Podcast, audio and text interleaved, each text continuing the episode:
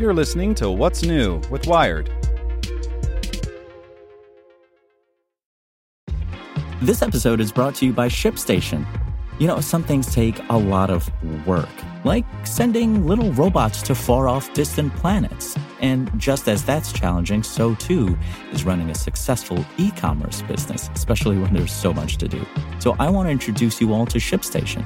Now, I love using ShipStation because of its easy to use dashboard, which makes managing orders and printing labels a breeze and super smooth. Oh, and the customer service is just out of this world.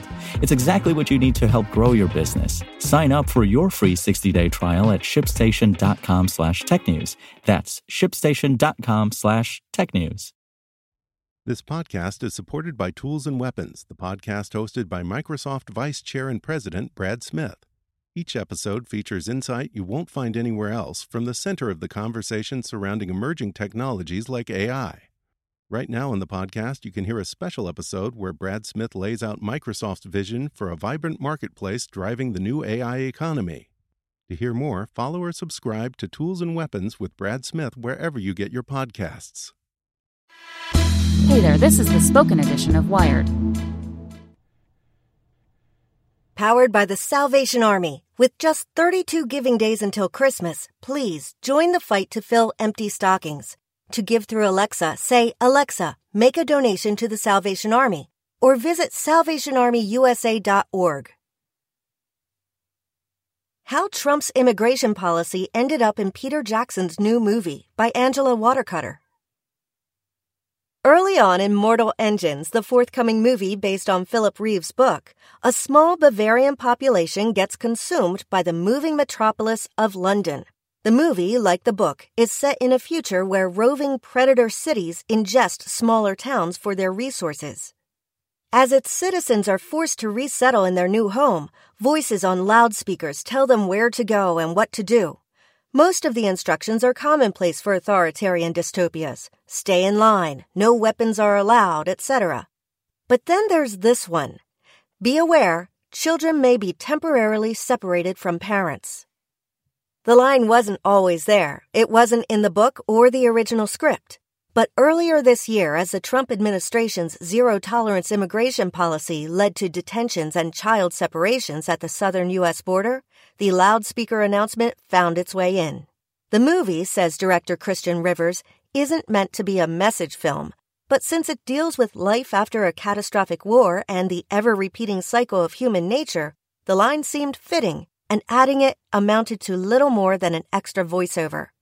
We thought it was worth making a little comment about that, says Peter Jackson, who produced the film and co wrote the screenplay, referencing the horrific acts of American immigration authorities. They've become the child catcher of Chitty Chitty Bang Bang, really. That line may be the most politics focused the film gets, but it's definitely not the only moment in Mortal Engines during which the past haunts the future. The premise is that a 60 minute war has ravaged Earth, destroying most of humanity and their history along with it. The survivors have been left to roam in moving cities looking for resources. What artifacts they've been able to recover from the 20th and 21st centuries don't offer many clues, other than the fact that people were consumed by TV, computers, and smartphones. The period is referred to in the film as the Screen Age.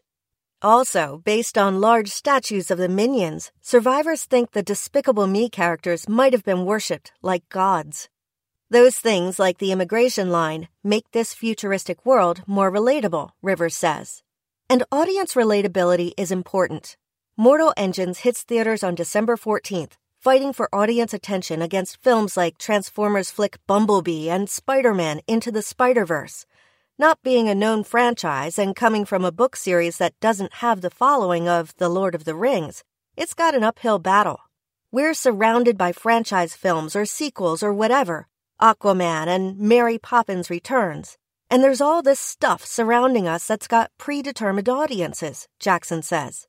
We're this sort of little orphan film that no one knows anything about. Want to learn how you can make smarter decisions with your money?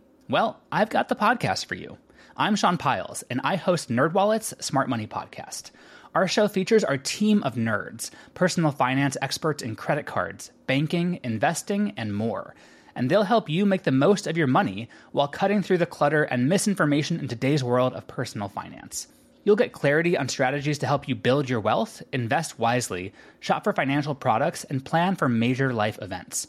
Listen to NerdWallet's Smart Money Podcast wherever you get your podcasts.